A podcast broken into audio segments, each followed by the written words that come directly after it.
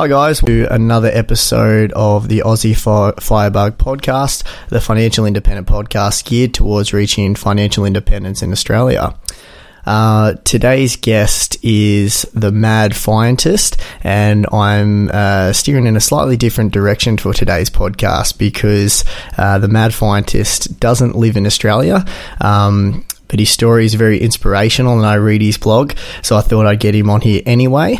Um, so I'll introduce him. Uh, Mad Fientist. Um, for my listeners that may not know who you are, can you just please tell us a little bit about yourself and how Mad Fientist came to be?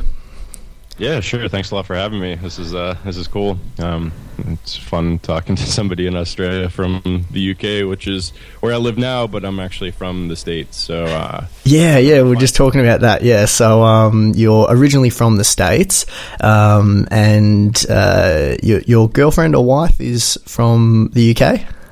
Yeah, so I studied over here my junior year of university, and uh, and yeah, met my wife now. Um, so that was that was way back in 2002. So yeah, I met her when I was studying over here, and then as soon as I graduated, I moved back over, and uh, we lived here for about four years, and then we went back to the states for the last six and a half, I think. And then oh, nice. We just moved back over to the UK. So yeah, we're we're in Edinburgh, Scotland, and uh, yeah, it's good being back. Um, the weather's terrible, but the people are good, so it's been fun. Um, but yeah, the Mad Fientist. Uh, so it came around. It came about probably. I think it was back in sometime in 2011. I think I launched in 2012. Um, uh, so I had.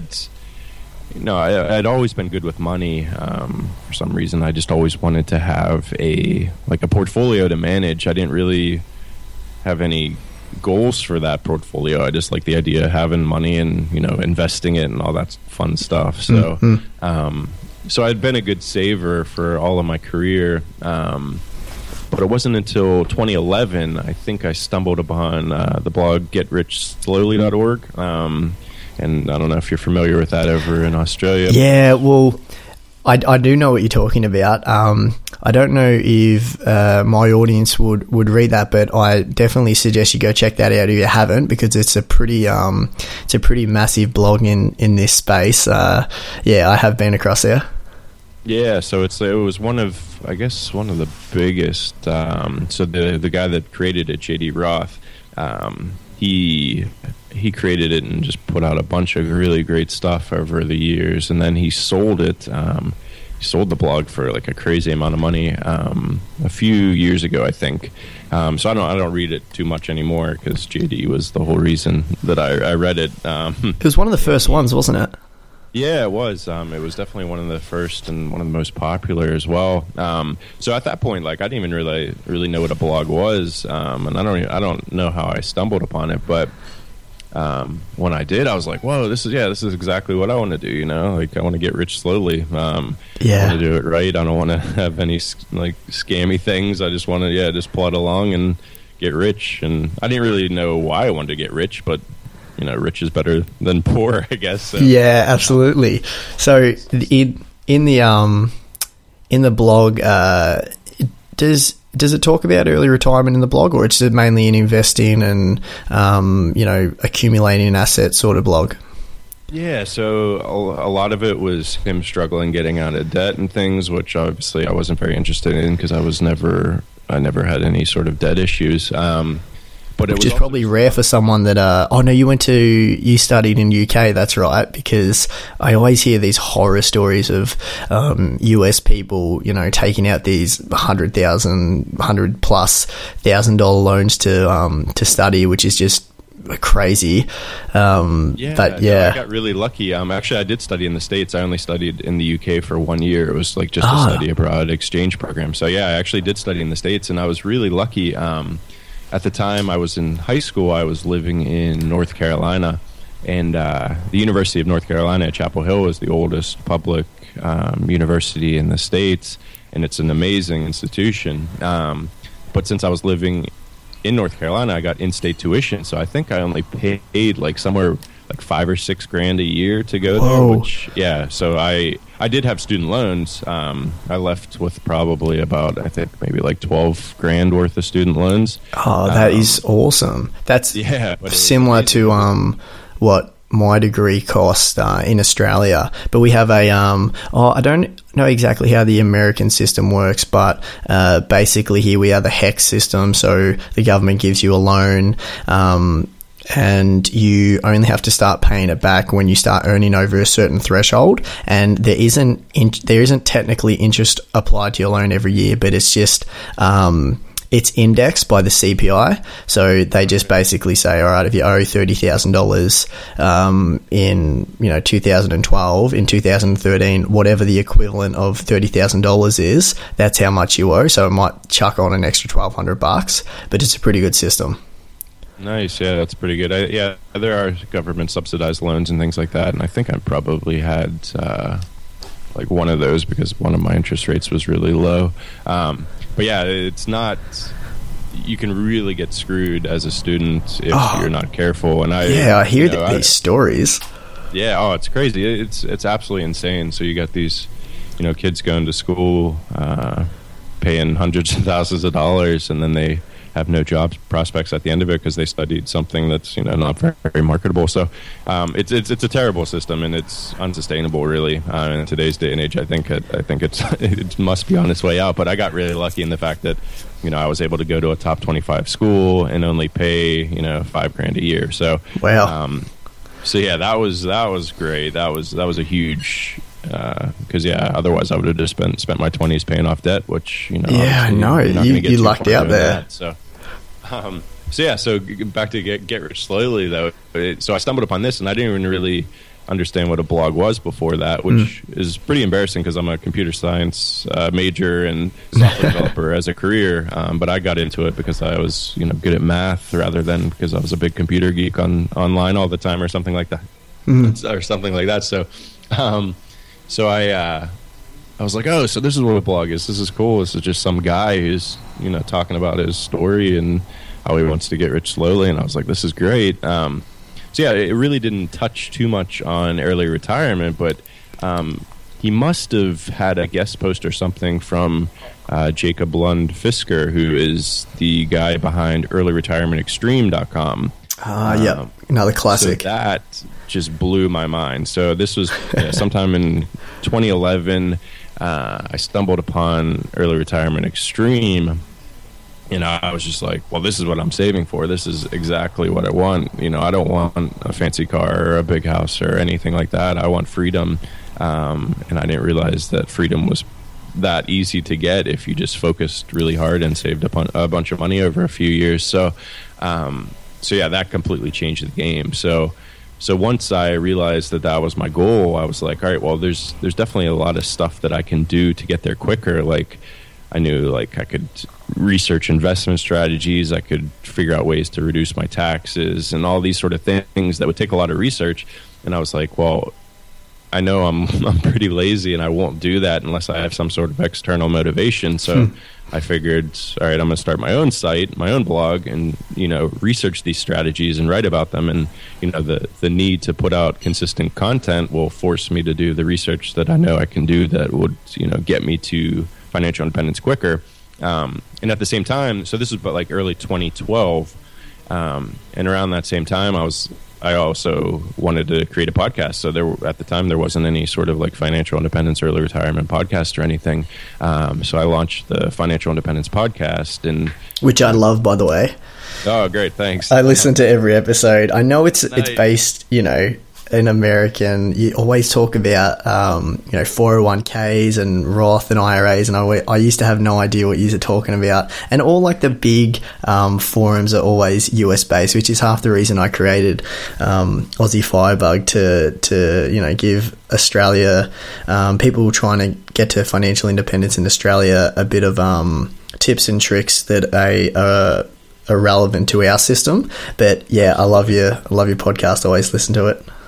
Oh, that's great. So yeah, so that, so that turned it because I that was just a selfish thing, really. I was like, I, I- you know, I'm on this path. Like I'm, you know full force into this pursuit of financial independence and i was like i really want to talk to people that have already got there and you know learn tips and tricks from them so yeah good way to do um, it so that's been great so i've got to chat with like mr money mustache jd roth the guy that created get rich slowly which was really cool because that was the first blog i ever read and then here i am interviewing him for my podcast and stuff like that. So um, so yeah so that's been great. So that that's really how it all came about. And uh, and then it's sort of expanded into in, in uh, a lot more than I anticipated, and it's sort of it's really taken over my life. Actually, it's been it's been a lot of fun, and uh, just meet up with a lot of readers and uh, other bloggers all over the all over the world, which has been great. So yeah, because you're getting pretty big. Like um, I think I heard in your last podcast or the one before, maybe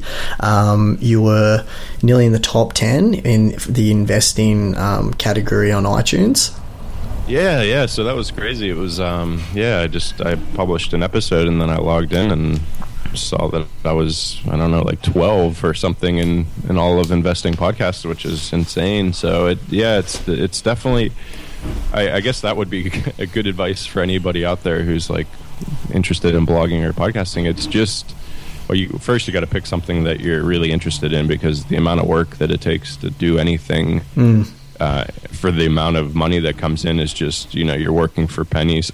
um, yeah, absolutely. Um, but, but, so you have to love it, and it takes a long time. Uh, well, it doesn't necessarily have to take a long time. Like I'm sure other blogs have come on the scene and just exploded. But if you have patience, then it's amazing how it builds over the years. Really, because I like I'm not good at marketing at all, and I don't really do. I don't like comment on other people's blogs and.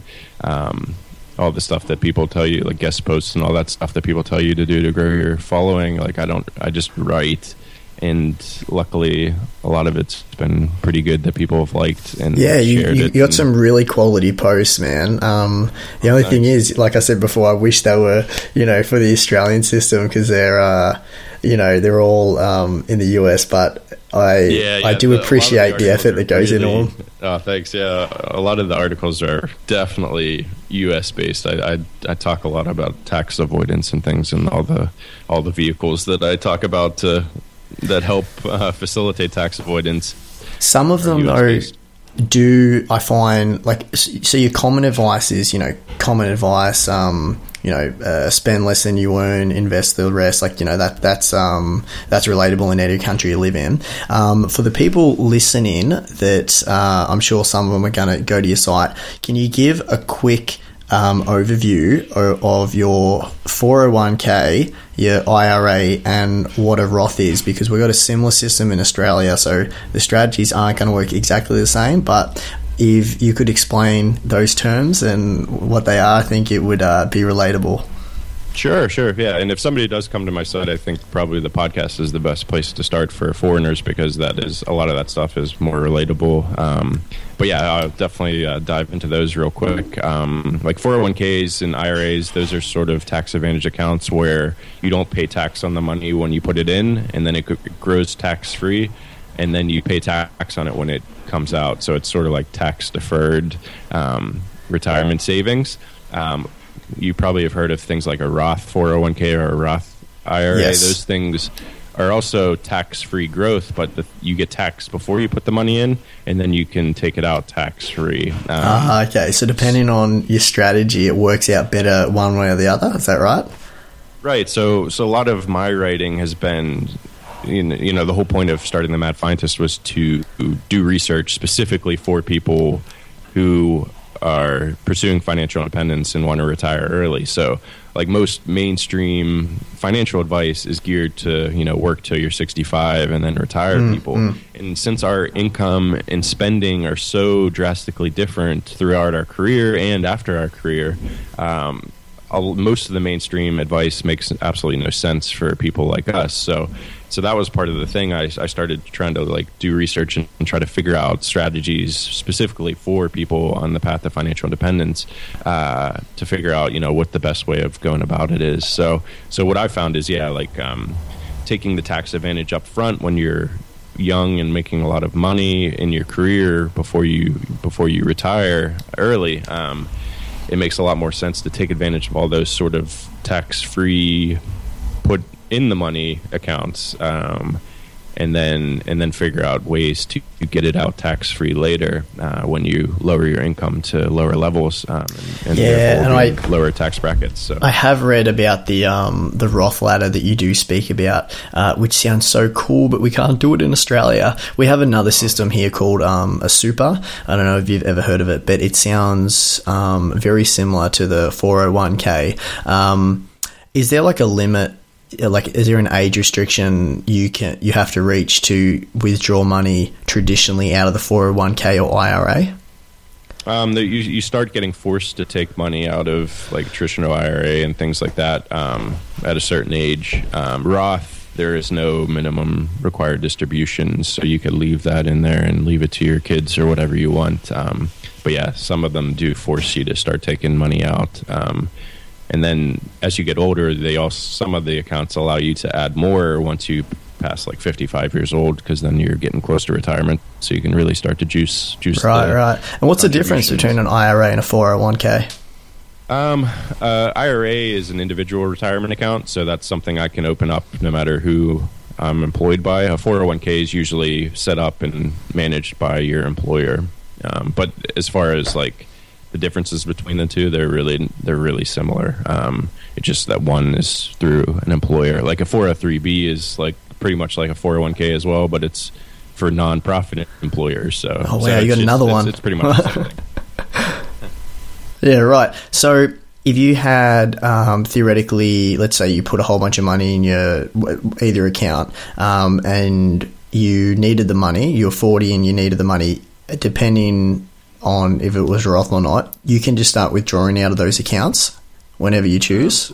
So Roths, if you Roth, you can take the contribution out whenever you want because, like I said, it's taxed already. So Yep. the government doesn't care. So you could put five thousand in to your Roth this year, and then when you're forty, you can take out that five thousand um, with no penalty or no problem because it's already been taxed. The growth on that four five thousand has to stay in there, or else you'll get penalized. But um, but uh, for like a traditional or a 401k, um, it's a bit more difficult because, like I said, you didn't pay tax on it. So if you do take it out early, you'll get penalized and you'll get taxed. Um, But the whole Roth conversion ladder idea is that you can convert that into a Roth. Um, so you pay tax on the conversion, um, but then you can withdraw that after five years after the conversion. Um, so that's a that's a way to get money out of your 401k or your traditional, which which was actually really huge when I found that.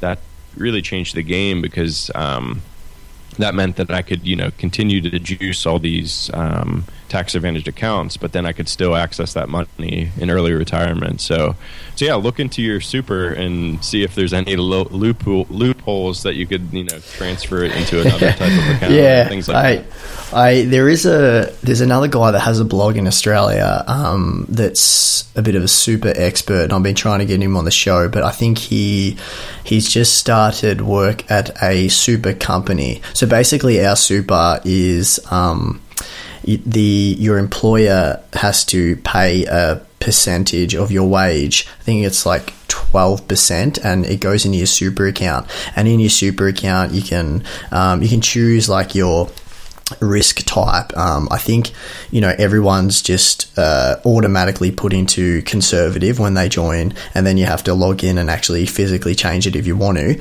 But it's like spread across all different asset classes. It's got um, you know bonds, stocks, uh, real estate, gold. You know it's very nicely um, diversified for you. So it's basically, um, I guess, what the government thought uh, to do was to make a compulsive savings for everyone and let that grow. And in Australia, you can't withdraw out of your super until you turn 65 currently, but they, they, they change um, the minimum uh, age. Uh, like they changed it, I think, last year or the year before. So who the hell knows how old I will have to be before I can Right. start withdrawing out of my super. So at the moment it's 65, but I'm sure by the time I get there it'll be like 80.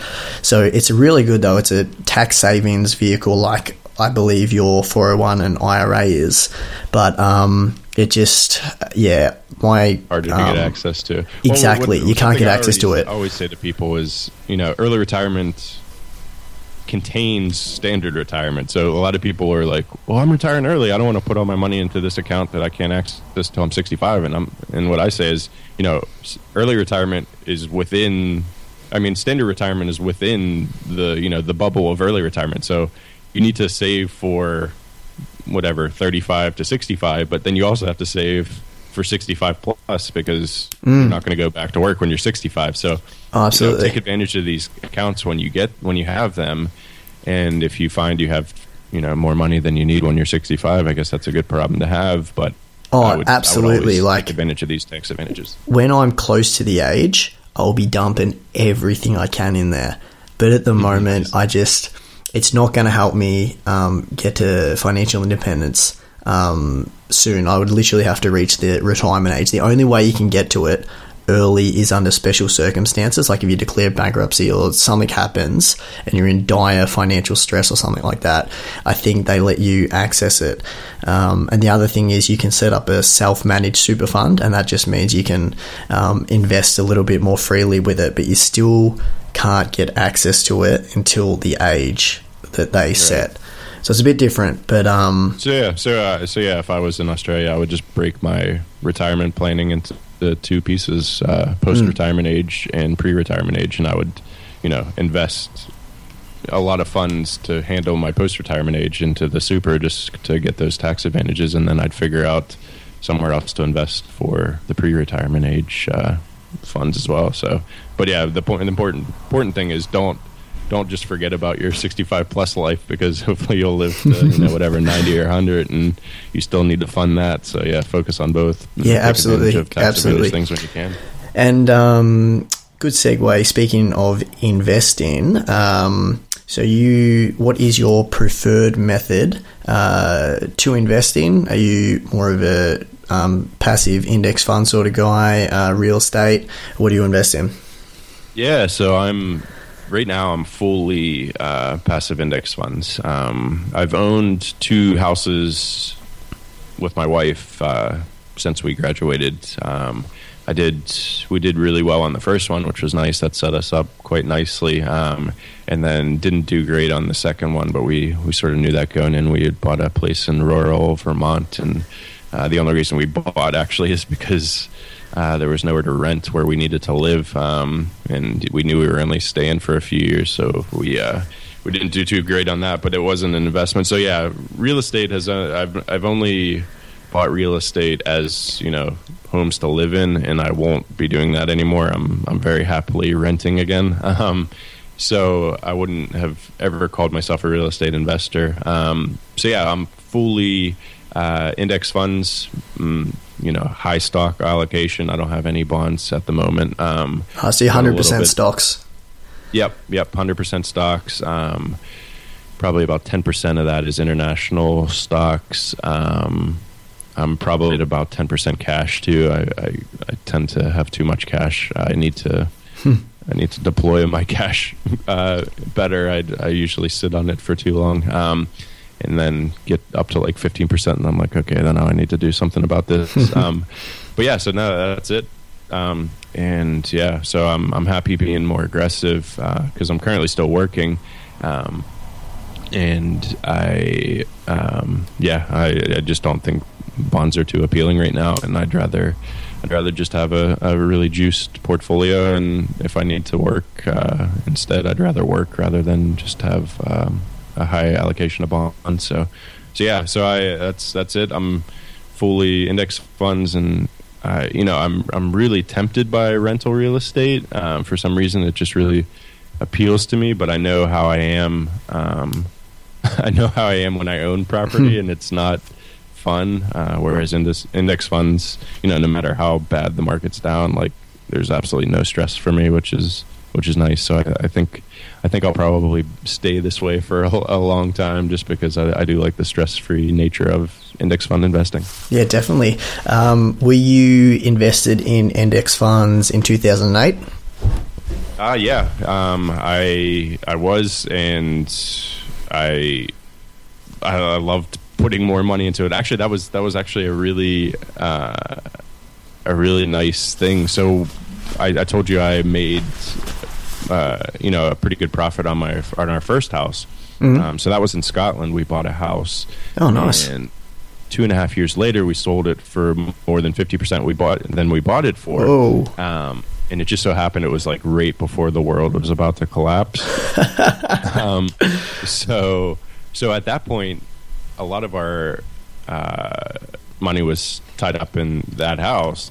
Um, but once we got out, then the whole world collapsed, and that's when I started, you know, putting a lot more money into the stock market. So I was, Whoa, I was good loving the fact timing. That it was, yeah, it was really good, and it, we that was that was really lucky. It was like it could have went either way. Like honestly, the the week that we were meant to close on the house was the week that in the UK Northern Rock Bank they had a bank run, and people were like queued around the corner trying to get all their money out of the bank, and it was just like. Holy shit! The whole world's collapsing, or, Oh or what, you know what's going on? Please let this house sale go through, um, and it went through luckily, and then and then yeah, so that it, it was it was good timing for that definitely. Um, Oh, dude, that that is just crazy. Australia. I don't know if you um, read too much about Australia during the fin- global financial crisis, but we were largely unaffected. We had a massive mining boom happen um, when that was going down. China was buying a shitload of iron ore and coal and everything from us. So I remember like looking on forums and you know, reading newspapers, and I was like, "What's like, what's everyone complaining about? It, no, nothing's even bad happening." And then Right. it's not until you know I read about how lucky Australia was that we didn't really see um, any real recession or decline um, during that time, and the government played a little part to do with it. Like the main thing was the humongous mining boom that we had. Um, but in 2008 or uh, yeah, 2000 maybe even earlier, the government released a stimulus package and they gave everyone earning under a certain amount a thousand bucks. So they just gave everyone in the country a thousand dollars and just go go out to the stores and spend just to stimulate the economy. It was pretty Wow. sweet. nice, um, that's cool. Yeah, no, I had no idea that Australia was you know relatively unscathed by all that stuff. yeah. Um, So a lot Yeah, of people cool. don't, you know, when you say stuff like that, you know, I, I wouldn't even know what that looks like because it didn't really happen in Australia. Um, but yeah, that's crazy. It would have been uh, like I couldn't even, yeah, imagine that um, happening. It would have been surreal, I'm sure. Yeah, it was cool. So, so yeah, like that. That was right around the time that we moved back, um, moved back to the states. So yeah, we had sold the sold the place in Scotland, um, transferred the money over to dollars, which was awesome because that was like the best exchange rate that we that's ever existed. Actually, it was uh, yeah like two point oh nine seven. We got when we transferred our money over to to dollars, which was great. Um, Bro, you were lucky. Are you? Do you Yeah, buy lottery tickets or what? no, I don't. I. Um, yeah, that's uh, it, it. It it really was perfect timing, but it could have gone the other way. Like I got caught up into the property boom that was happening in Scotland. Like we bought our house, which was you know just like a two bedroom, one bath, you know, small house, which was a you know perfect house for us at the time and everything. Um, and I, I just saw what was happening to house prices on our street, and I almost bought our neighbors. She left, and I was like, "Oh, I'm going to buy this one too. This is amazing." Um, and then my wife was rightly talked me out of it. She's like, "Remember how much work we had to do to get this one all fixed up?" And you know, and is this to do that. You're not in gonna wanna do that. UK still, or this is in America? Yep, yep. This is UK students. UK, yep. still, So, so I almost bought that, um, and then I think if I had done that, uh, we would have missed the boat on both houses. I think because, like I said, that was right as the you know the foundation started to crumble and started to crack, and you know. Um, had we been right in the middle of a renovation project on another house, you know, we wouldn't have sold the one we were living in, obviously, and then we would have had two houses that were worth a lot less than they would have been if we had just sold the one. And so, yeah, it was it was really good timing, but it was it was pure luck. I can't, you know, I can't claim to know when to sell real estate at the top or anything like that. It was just it was just very lucky that we wanted to move to the states at the time that we did. Um, and it's very lucky that we didn't get carried away and Um, yeah, I'm sure you thank your wife bubble. For that that yeah, uh, persuasion. Like is in, into in in you guys have a crazy real estate situation going on there, don't you? Oh, absolutely. It's oh my god. So our two biggest cities, um, Sydney and Melbourne. Um, it's it's hard to like definitely say um, you know what's what's going on there, but it's so obvious, especially in Sydney, the um, income to price ratio of houses is just bonkers. Like it's it's it's absolutely insane at the moment. Um, I think Sydney, inner Sydney, is like a million dollars average or something ridiculous like that. Like I don't know who's buying these houses. Um, Melbourne's not quite as bad, but it's still pretty bad. Um, yeah, a lot of economists are saying it's a humongous bubble. It's going to pop any, you know, any month. Um, you know, I think 2017, uh, it's going to like that they're predicting a lot of things for 2017 but um, in saying that they've been saying that for you know years um, yeah. but as i said before when the gfc hit we were just very fortunate that we had a mining boom to take us through that time. Um, a lot of economists were, you know, predicting that the housing market was going to pop back then, um, and I don't think anyone was uh, predicting how much coal and iron ore China was going to need from Australia during that time. Um, so it's going to be really interesting. The yeah, the real estate markets in Sydney, I just I don't know who would be investing there because I invest in real estate myself, but um, the yield is so disgustingly bad in Sydney that you you would have to be losing hundreds and hundreds of dollars every week um, in hope that it's gonna be bought for a higher price in years to come. Right. It just doesn't sound logical to me. Um, no, you know, it's gambling. Yeah, all, all I've got three properties and they're all cash flow positive. So um, you know, they make money without capital gains, but obviously the people are buying in Sydney and Melbourne, that's all they're chasing. Like they're they've sort of um, derived a little bit from the fundamentals of investing because it just right. it doesn't yeah it doesn't make sense to me and I think a lot of serious investors um, it doesn't make sense to and I don't know anyone I go to a lot of um, property seminars and you know I visit the forums and pretty much no one who is a seasoned investor is buying in Sydney at the moment.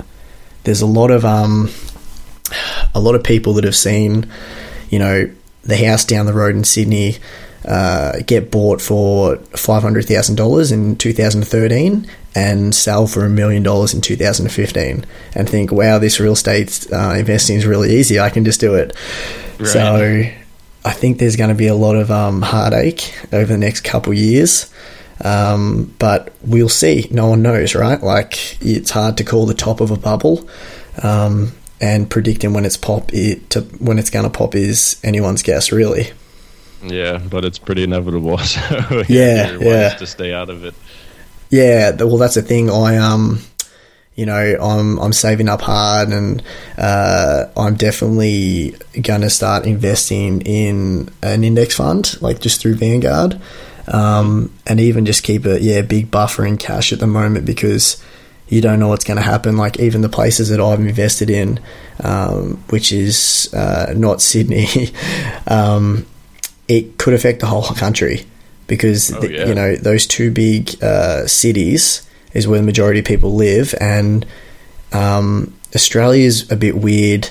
I don't know if you've read much about like the real estate market here, but there pretty much hasn't been a decline in those two cities in like maybe over 20 years or close to 20 wow. years or something. Um, and it's just been boom after boom. And there's a bit of a mantra that, you know, you can never lose in property in Australia. Um, yeah. And that's ingrained in people, and like a lot of parents, you know, tell their kids get a property as soon as you can afford one. You can't lose a property, so it's going to be interesting. It's going to be really interesting. Um, could be a really good opportunity for people yeah. that are cashed up on the sidelines. But um, absolutely, yeah, that sounds like a very similar situation to America in you know 2007. Um, Yeah, you can yep. never lose. Just buy it, buy as big of a house as you can afford, or that the bank will let you. Which at the time they were letting you buy ridiculously crazy properties. Uh, um, like I, when when we moved back to the states, uh, my wife was going back to school, so she wasn't earning anything, and she's a foreigner uh, that couldn't work, so she definitely wasn't going to earn anything. She was there on a student visa. I was working remotely for a Scottish company on a month-to-month contract basis, so I didn't have you know any sort of uh, contract that would you know ensure that I made certain certain amount every year. I was just working month to month pretty much and I think we got we got approved for like a four hundred four hundred fifty thousand dollar mortgage or something, and I was like, "How is that possible?" Like, what Have what you watched the uh, the Big Short? yeah, I did. Yeah, that was awesome. I read the book too. It was Was uh, that like yeah. really accurate? yeah, yeah, it was crazy. Like, uh, like uh, luckily I was smart enough to know that I don't I don't want or need a four hundred thousand dollar house, and Yeah. uh, but most people weren't. They're like, "Yeah, I'll buy too." So. Uh, Yeah, Australia's a bit weird. Have you ever heard of negative gearing before? Uh, no. So I'm pretty sure it's unique to Australia. Maybe a few other countries do it, but it basically goes like this: if you invest in um, real estate, or you can do it in shares as well, but it doesn't really work because not many people take out loans for shares. Um, but basically, if you invest in real estate um, and it makes a loss for the year, so let's say if you buy a house and your rent minus insurance rates, uh, interest, everything, um, you lose five thousand dollars. Let's say so. Owning that house costs you five thousand dollars. What you can do in Australia is go to the tax man and say, um, "My income for the year was a hundred thousand. If you earn hundred k." But I have an investment property that I lost five thousand on, so you minus the five thousand off your income, so it brings your um, taxable income down to 95k, and the $5,000 um, that you lost, the tax that you got charged on that 5k, you can claim back on your tax return. So for every um, dollar that you lose on the investment property, you might be able to claim like 37 cents to the dollar, which doesn't make any sense, but it just cushions the blow a bit for people that that invest in real estate at a loss. So it basically encourages more people to uh, invest in real estate. That's what I think it was originally it was originally designed to help mum and dad investors get their foot in the door in real estate, even if it was going to cost them money, because they could get a nice fat tax return at the end of the financial year.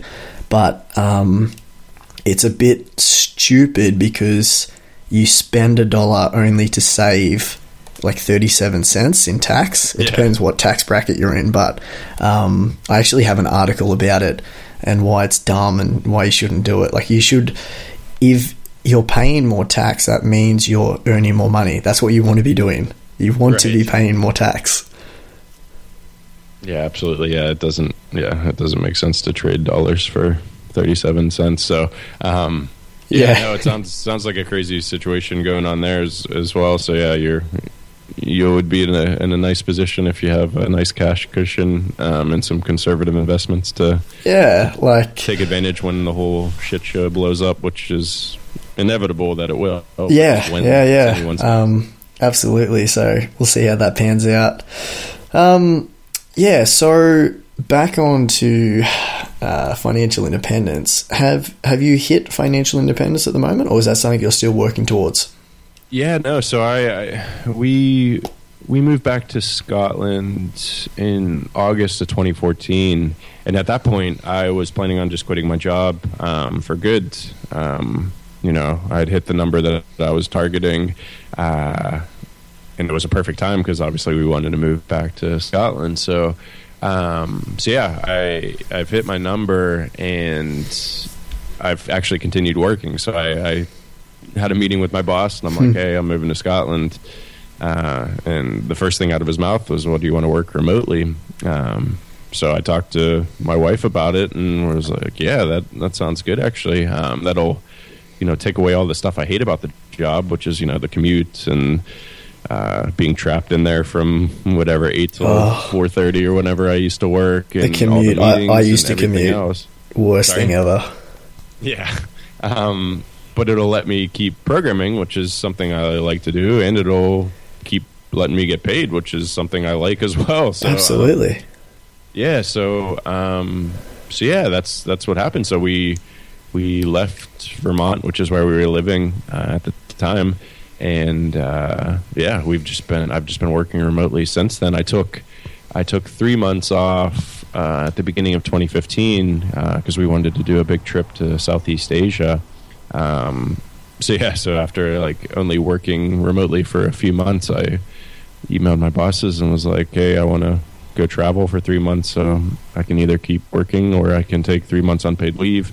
Um, so they decided on un- unpaid leave. Um, and yeah, so that that was great. Um, and then yeah, ever since we've been back in Scotland, I've uh, just been working remotely, and it's been it's been great actually. I, it's amazing. It's amazing one how much you enjoy your job more when you don't have to do it. Yeah, um, and it's even better when you have the power to pretty much just demand exactly what you want out of the job. Um, so since you know, since I didn't expect to have the job at all, I've just been, you know, only doing things that I want to do. Um, you know, asking for things that I want. Just you know, like three months to go travel around Thailand. You know, it's like there's no way I would have done that five years ago. But now that you know, I didn't expect to have the job. Uh, you know, it's something that I I did and has made my life so much better. So that's awesome. Um, yeah, it's great. It's been it's been really really good, and it's been interesting. Like since I didn't expect to have this income coming in, um, we've also just like you know loosened the purse purse strings. It, it, feels like I've gone crazy actually after you know spending my whole life being quite frugal. It feels like we've just gone absolutely insane. Uh, like we live right in the center of Edinburgh, and you know we do anything that we want. Um, but surprisingly, it didn't really move the needle. I think I think like frugal habits are really deeply ingrained. Um, so even though it feels like I'm going crazy and just spending on anything that I want, really I'm not spending that much more at all. Um, just because all those habits are just you know s- such a part of me. So absolutely, so it's been it's, it's been a really good, it's been a really cool experience, and it's something I wish I had done earlier. Um, you know, I was so focused on the end goal, that number, um, that I didn't realize that I could have been using the power that I gained along the way to make my life even better at the time. Um, and that's something that I've been trying to write more about as well. It's like, you know, people focus so much on that final finish line, uh, which is a mistake because uh, I wrote a post um, called "Happiness Through Subtraction," um, and it talked about just how how I was so focused on this end goal, but once I crossed that finish line, I wasn't any happier because really, you know, looking at it now, it makes sense. It's like, well, yeah, why would one extra dollar in my bank account make me any happier mm. than you know one less dollar, which is really what it boils down to. It's like you're you're focusing so much on this single number, and then you think once you hit it, you'll be fine. But it really wasn't like that. Um, where instead, rather than focusing on that number, I should have been, you know, using the power that I had. Like, okay, well now I have enough that I'll you, I can pay for all of our essential expenses. So why not go to my boss and say, all right, you know, I'm working from home two days a week instead of one, and, and I want an extra five grand because I, you know, did all this stuff, and you know, I, I should have been using it in that way because at at that point, you know, even before you hit full financial independence, when you have that FU money, you can, you know, you, you could be jobless for a year and still be fine, or two years, or whatever, five years. Um, so rather than just be stuck in a miserable job, either change, try to find a new one, you know, take take a few months off to really figure out what you want to do, or just start demanding what you want out of your current job. And if they don't agree, then you can either accept that and move on, or you can find another job and use your FU money to to um, you know give yourself some time to find something that really will make you happy. So I think that's I think that's a really important lesson I learned along my path. Um, and yeah, it's. I wish I would have quit or tried to quit, you know, a couple of years earlier and got myself into this situation because, uh, like I said, it doesn't even feel like I have a job. It's it's just great. I, I do a little bit of coding, which I like to do, and uh, I don't have to deal with any of the other stuff. Like like right now, it's whatever 10 a.m. and I'm in my pajamas talking to Aussie Firebug, you know, and I can I'll get my work done after after this, and if I have to work late, that's fine. Whatever. I'm you know I'm in my apartment, and uh, it, it's just really flexible, um, which is what I really hated about which I really hated about you know full time work was not having any flexibility or freedom. Oh, tell me about it, man. Yeah, it's it, it's um it's interesting you mentioned that because that was basically what I was last year, or, or, when I discovered financial independence. You know, I did. I was so excited about this, and I had a similar experience to you. You know, I was always pretty frugal, and I was always um, decent with money, but if you're not striving for something, it's like I don't know. You keep saving, you keep saving, and then then I was like, well, I got all this money in the bank. Um, I you know better spend it on something because what's the point of being the richest man in the graveyard?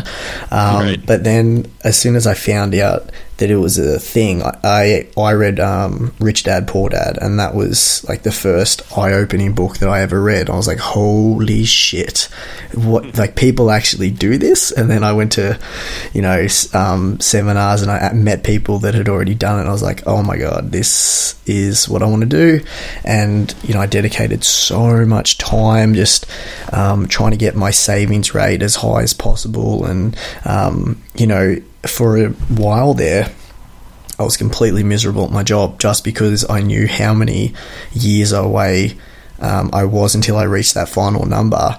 Um, and I really had to focus on liking my job again because I got a great job. I work with good people, but it's a bit toxic if you're so obsessed with this thing um, and you got this goal you want to work so hard to to get to, but um, it it just takes time, and that's just the way it is. Um, yeah, you definitely. I almost. I remember thinking like, oh, I wish I didn't know about this and just kept saving without acknowledging it because I would have been so much more happier at work. Um, yeah, not no, knowing no, it was there. see how that happened happens. But yeah, if you focus on the journey instead and just try to improve your life, use the power that all that money that you're building up gives you along the way um, to improve your life as you're pursuing it, then.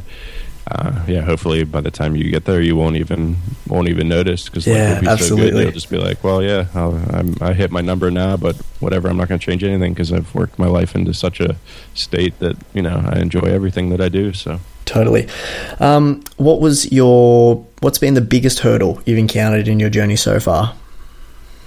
So yeah, it's actually along those lines. Um, so I, at the time, my wife and I were living in uh, the woods of Vermont, um, really quite isolated, just based on where we both worked. Um, we we had to pick this one village pretty much to live in, and it was quite out there in the middle of nowhere, which was really beautiful and everything. Vermont's a beautiful place, but um, it wasn't an ideal situation because it was around this time that I really got obsessed with the whole financial independence thing.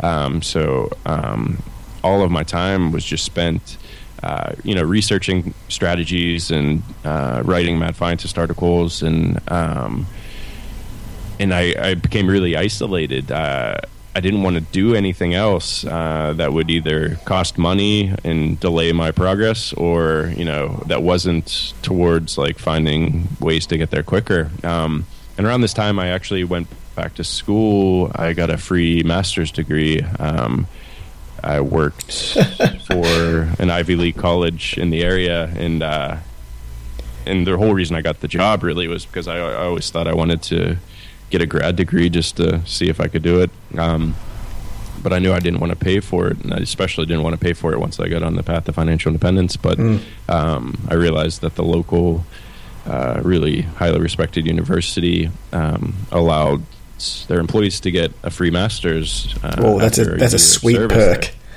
Yeah, it was great. So, um, so it was around this time that I was pursuing that as well. So I had a full time job. I was part time student, which was really uh, quite taxing. And then I was, you know, doing all this Mad Fientist stuff at the time. That was right when the blog was starting to gain a lot of traction. Um, so I was really busy, but I didn't realize that I was like really just like sort of isolating myself, which end, ended up leading to like sort of like depression would like looking back on it it was obvious i was depressed but at mm-hmm. the time i was just like whatever you know like i'll be happy once i hit fi and then whatever I can Yeah. figure everything out.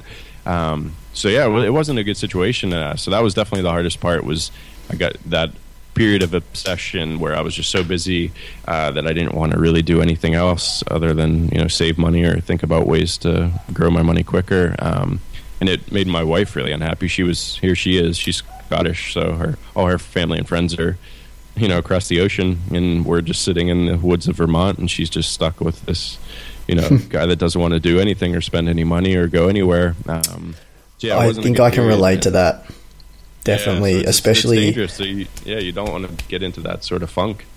Yeah, absolutely. And I think I definitely was in that funk. And I've come to realize now that it's you're probably going to have a much easier and better time if you even if you have to delay um, financial independence two or three years. Like that, in the grand scheme of things, isn't so bad if it means that your life is greatly improved during your work years. Absolutely. Yeah, couldn't agree more. And the funny thing is, like, it's never been about early retirement for me. Like, I have so many other things that I want to pursue, and I'm sure a lot of them will could earn money if they if I tried, or you know, I may even get a new, new job, or like I just I re- released a post yesterday. Um, saying that I just applied to Oh, I astronaut. read that. Yes, I was going to ask you about that, the astronaut thing. Yeah, so like uh, it's some like over the years, like I yeah, my wanting to play a part in some way of you know NASA's next big uh, task of you know trying to get somebody to Mars, like Yeah. and the you know whether or not that's in an astronaut role or working on the ground for them in some capacity. Um, Are you a fan of SpaceX? Yeah, right. Or SpaceX or any of the companies that have launched recently. Um, so yeah, just starting to think about what's the next chapter, and uh, you know, it's it's always there's so many interesting things to do, and a lot of them pay you to do them. So it's like, so that's why it was so crazy that I was so focused on getting to this stupid number when I knew I wouldn't, you know, necessarily just stop earning money for the rest of my life anyway. Um, so yeah, I, I I completely agree. You need to focus just at the end of the day that's the whole thing's about just happiness. So there's no reason to make yourself miserable Hmm. to pursue a goal that you think will make you happy. You just work on happiness now and as you're saving and then and then yeah eventually you have a lot more freedom to try other things to make you happy. But really it's about happiness at the end of the day. So don't sacrifice that now for some time in the future. Very, very wise words. Um, okay, now I'm gonna, I'm actually gonna steal something I heard on your podcast, which is the like fast uh, money round, but it's gonna be US styles. Hope you don't mind. Um. So yeah, this is um, US style uh, fast money. So my listeners, I'm sure you're not going to know what these things mean. Uh, majority of them, I think you will. Um, but basically, I'm just going to give you two options, and you just yell out the option that you like best. okay Okay, Bernie Sanders or Hillary Clinton? That's interesting. I, I try to stay out of politics as much as possible just because it makes me angry and like I so like I, I have not been following like I am probably one of the least informed of any American but I would Isn't he? Is, Hillary. isn't Bernie from Vermont? Yeah Bernie is the s- senator from Vermont. But Oh man, that's a, that's a layup for you. Then. Come on. no no uh, no I'm I'm not from Vermont. I'm I just live there so I have no no hardcore allegiance. But yeah Ah, no, I would say Hillary just because I loved Bill Clinton so much. Uh, I thought he was a great president and just having him around to bounce ideas off of I think would be really valuable so Yeah, okay. um, I like I like but- um, Bill as well. I have absolutely no idea what his policies were like, but he had uh, charisma, and you know, I, I did think he was um, bad to be, you know, the the, the face of uh, American politics. I quite liked him. Um, But yeah, he- I, I'm, I'm, I, like I said, I'm the worst person because I don't. Well, we don't have a TV at all, um, and I try to stay away from Oh, really? as much as possible. Yeah, we don't have uh, we don't have a TV at all in our place. Uh, we watch like Netflix on the laptop every once. in a while. oh, okay. Oh, oh, that makes sense. Yeah, yeah, right, right. So, yeah. okay. So you do watch yeah, like so- series and stuff still. Yeah, yeah, yeah. So yeah, my wife and I usually right before bed will you know watch a watch an episode on the laptop and then read before we fall asleep and stuff. But um, Nice. But yeah, no, we don't have a TV that connects to like live news or anything. So and I try to stay away from news as much as possible, just because it makes me it, it, usually just makes me angry, and you know, um, I don't know. So politics and things things that I have no control over really. I just yeah, no, I feel yeah. I um I play chess in my spare time, but um whenever I play online, it just makes me angry because you Yeah. get to a certain level and you start getting thrashed by people that are better than you over and over again, and then I just want to like become the best chess player ever, and I know it's never going to happen, so it just ends in tears every time. so like I have a rule. No more chess. Like I'll have a game, you know, once in a while, but I can't get too heavily involved in it because I always just getting pissed off. Anyway, Yeah. we're uh, we're getting off topic. Back to the money Yeah, round. sorry, that Um, wasn't a fast answer. yeah. Um, East Coast or West Coast? oh, East Coast. East Coast. Pepsi or Coke? Uh, neither. Um, Either. Come on. Either, yeah, no, I yeah, I rarely drink soda, but Okay. uh, I'll, I'll do Coke. I let the the uh, brandings. You've probably got shares in Coke, so Coke. Oh, Or probably actually, no, Pepsi's in there as well. I have I have shares in Pepsi. I've one. No, I have two shares in Pepsi. So when I was a kid, my dad bought me one share of Pepsi, one share of Wendy's, which is like a fast food burger chain. I guess Yeah. I liked when I was a kid. One share of Disney and one share of the company he worked for. ADT. That's awesome. Um, so so I have these annoying two shares of Pepsi that give me like two dollars worth of dividends every year that I have to then file on my tax return. So, so like, and I, I don't know where the actual stock certificates are, so I, I don't even know how I would sell them. but I just want to get rid of them because it's just like a burden at tax time for for, for like two dollars a year. Um, Oh, it's almost so like yeah, an so- antique, man. You got to hold on to that. I know. Um, so it was great at the time because like he taught me about stocks, and I would check the papers, and you know maybe that's why I like you know stocks and stuff. Oh, so he was good, Dad. is 'cause I Taught you about stocks. That's awesome. yeah. So it's good, but now it's just now it's really annoying. To Annoying. worry about those dividends when I, when it comes to tax time. So yeah, I'll, I'll, I'll still stay with stay with Coke. Coke, Because, Coke, uh, okay. Yeah.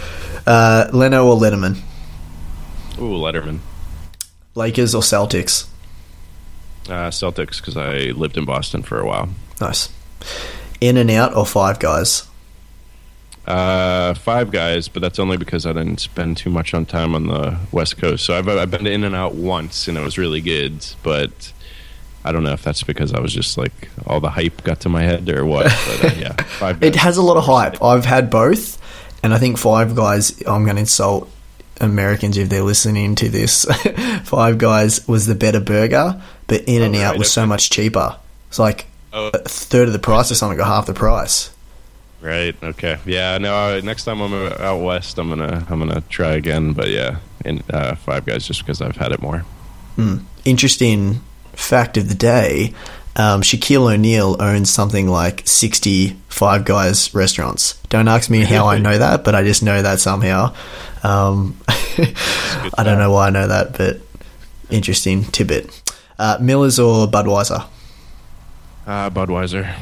Although both are pretty terrible. So oh, I don't mind Budweiser, but uh, yeah, no, it's good. It's but there's so many other better choices. Well, ha- have you been to Germany? revolution has 'Cause I hear- gone crazy. Is it is it the same there? Or it just gone insane with craft beer? Um, yeah, uh, I wouldn't say insane, but um, Well, it's coming then because It's coming. in America. It's just like every there's a brewery on every corner now. Just Oh, really? nuts. But it's really good because all the beer is really really tasty. So oh, nice. Um, I think I'm going to know the answer to this, but Mac or PC? Mac, Hey, which is yeah, funny because you're a- You're a Sorry, computer go guy, and I'm actually a computer guy as well. And um, like, I've got a computer science degree, which is really weird because I don't know if you had a post about this or not. There's some correlation, I swear, about um, people striving for financial independence and being heavily involved in computers. Do you find Yeah, that? Absolutely, yeah. It's it's huge. I think Mr. Money Mustache did a post. Ah, yeah, yeah. Some crazy percentage of his, his audience were uh, comp sci people. So That yeah, is it weird. makes sense though because like my entire life is about optimizing. So, Yeah. like optimizing code, less lines of code, more efficient algorithms, all that sort of stuff, and it just it makes sense in the whole financial independence space because that's exactly what you're doing. You're just trying to find these optimizations and uh, streamlining the way you do things and making everything very efficient, which Yeah. is exactly what I do for my job. So it, it definitely makes sense. It does make sense. It's still it's still funny, but uh, yeah. But being a comp sci guy, I don't know. I find because I I work um you know in IT in Australia, heaps of IT professionals, you know, they're Windows dudes, and you know if you're a so Mac, it's I- like oh you're a Mac, you know. Um, I, I was like, why would I pay double for a computer when I could Yeah. Get a perfectly good Dell or whatever, and it'd be like half the price at at least half the Yeah. price. Um, so I was always against it.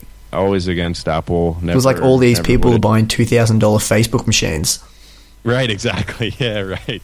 So I was like, nah, never going to happen. But then I got this job at this university that I talked about, and uh, they gave me a MacBook Pro, and my life completely changed forever. Like, Really? I, when I see people using Windows machines, I feel just so sad inside. Um, it it is such a nice experience. Like uh, they're just my uh, so I have another I have a MacBook Pro Retina through work as well, Hmm. and it's just the best thing I've ever owned. I think it is. Hey, I'll most- give them this.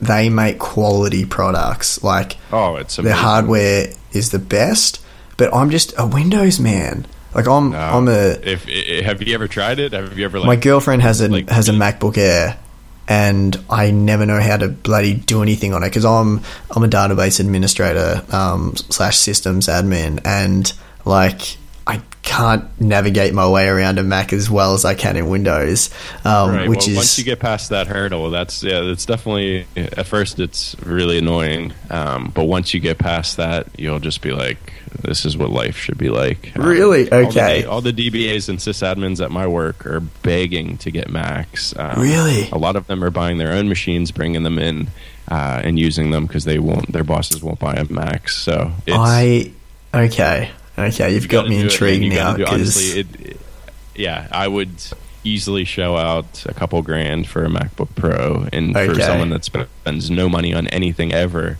for me to yeah that's big. do that is just huge. It, it, it, I'm on the thing like 15 hours a day for like three straight years, and it, like it doesn't even seem any different than the day we bought it or the day my boss bought it. So it's just, it, it's awesome. I That's big, guys. If the Mad Fientist is saying he's going to fork out thousands of dollars for a machine, you know it's quality. Okay, Exactly. I will. I'm still. I still love my Windows, but I will keep an open mind. And when it's time to upgrade, I will. I will think back to this it. conversation, and I, it it might influence me. Um, uh, Dunkin' Donuts or Starbucks? Dunkin'. Oh man, yeah, I miss Dunkin'. Up in New England, they're really big, um, and you can find one anywhere. Um, so if you're like driving or on a road trip or in the airport or you need a coffee, uh, I definitely prefer their coffee, and it's always fun to get a donut or a bagel as well. So Nice. PlayStation or Nintendo 64? um, I'm not a very big video game guy, so I would say N64 because that's probably the last console, I guess you call it, I have ever owned. I think I had a That Nintendo 64 back in the day. That is the correct answer. I was going to terminate this podcast if you said PlayStation. I would even go as far to say probably just classic uh, Nintendo would I would prefer Oh. 64 even Even like the Atari or that's back- something? No, no, not. I wasn't an Atari guy. I was. I had a Nintendo back when I was a kid. Okay. And played all the games. So that's that was like my biggest video game period was when, whenever that was popular. So yeah, the 64 ultimate console of all time. I don't care what anyone says. You can Is it? it Okay. you can delete my mailing list. I don't care. That is my view. It had four controllers. It had uh, GoldenEye, Super Smash Bros, Mario Kart. That nothing will beat that console. Obviously, there's better consoles now, but just during its age and what it did, that is the best. Sleepovers were never the same. Um, Marvel or DC? Uh, Marvel. Nickelback or Oh, a pickle? a pickle. yeah, definitely a pickle. Oh, Did you see that Facebook page? No, I didn't. It's like nickel. No, what did it say? I bet you this pickle, this pickle can get more likes than Nickelback, and it had like fifty. It had like millions of likes, and it it um yeah beat Nickelback's fan page. So Yeah, they're they're definitely them and Creed were just like worst back. Oh, I think- I had a radio I- car and everything. I think they cop a bit of flack. I don't know who the hell like started this Nickelback hate on the internet. I just think I don't really like them, but I think they cop it a bit too much. Like I don't think No, they're no, that I bad. could see it. I could see it. It- it- Yeah, Creed and Nickelback. I can see why the why the hatred is there for some reason. I don't know what it is about them, but I, I feel it passionately, and uh, I don't think I was influenced by any sort of hype or anything. Uh, fair enough. Fair enough. Okay. Um, all right. We'll wrap things up now. It's been an absolute pleasure. Um, thank you so much for being on the podcast. I hope you enjoyed yeah, it half as much as. I did. I appreciate you asking me on. Yeah, definitely, it's been good, and uh, it's, it's just amazing that you're on the other side of the world, and it's like you're right next door. I still can't believe that Skype is free. Oh, best ever. yeah, but um, you know, it must be nice. I don't know how many interviews you get, but I always listen to your podcast where you're the interviewer. So um, I hope I did a good job interviewing you. Yeah, that Um, was perfect. You did great. It was a lot of fun. So yeah, I appreciate you having me. No worries. And make sure you check out uh, Mad Fientist's site, guys. I'll put it in the show notes. Um, thanks a lot for listening. And if you want to jump over to iTunes and just search Aussie Firebug, you'll see my podcast. Uh, drop us a comment. I really um, enjoy reading them. And, you know, the more you comment, if you want to, if you want me to ask certain questions to certain people or you want me to interview a certain um, person, I'd love to hear about it. Um, you know, rate the show, even if it's bad. Um, and, and that's it. Thanks a lot. See you next time.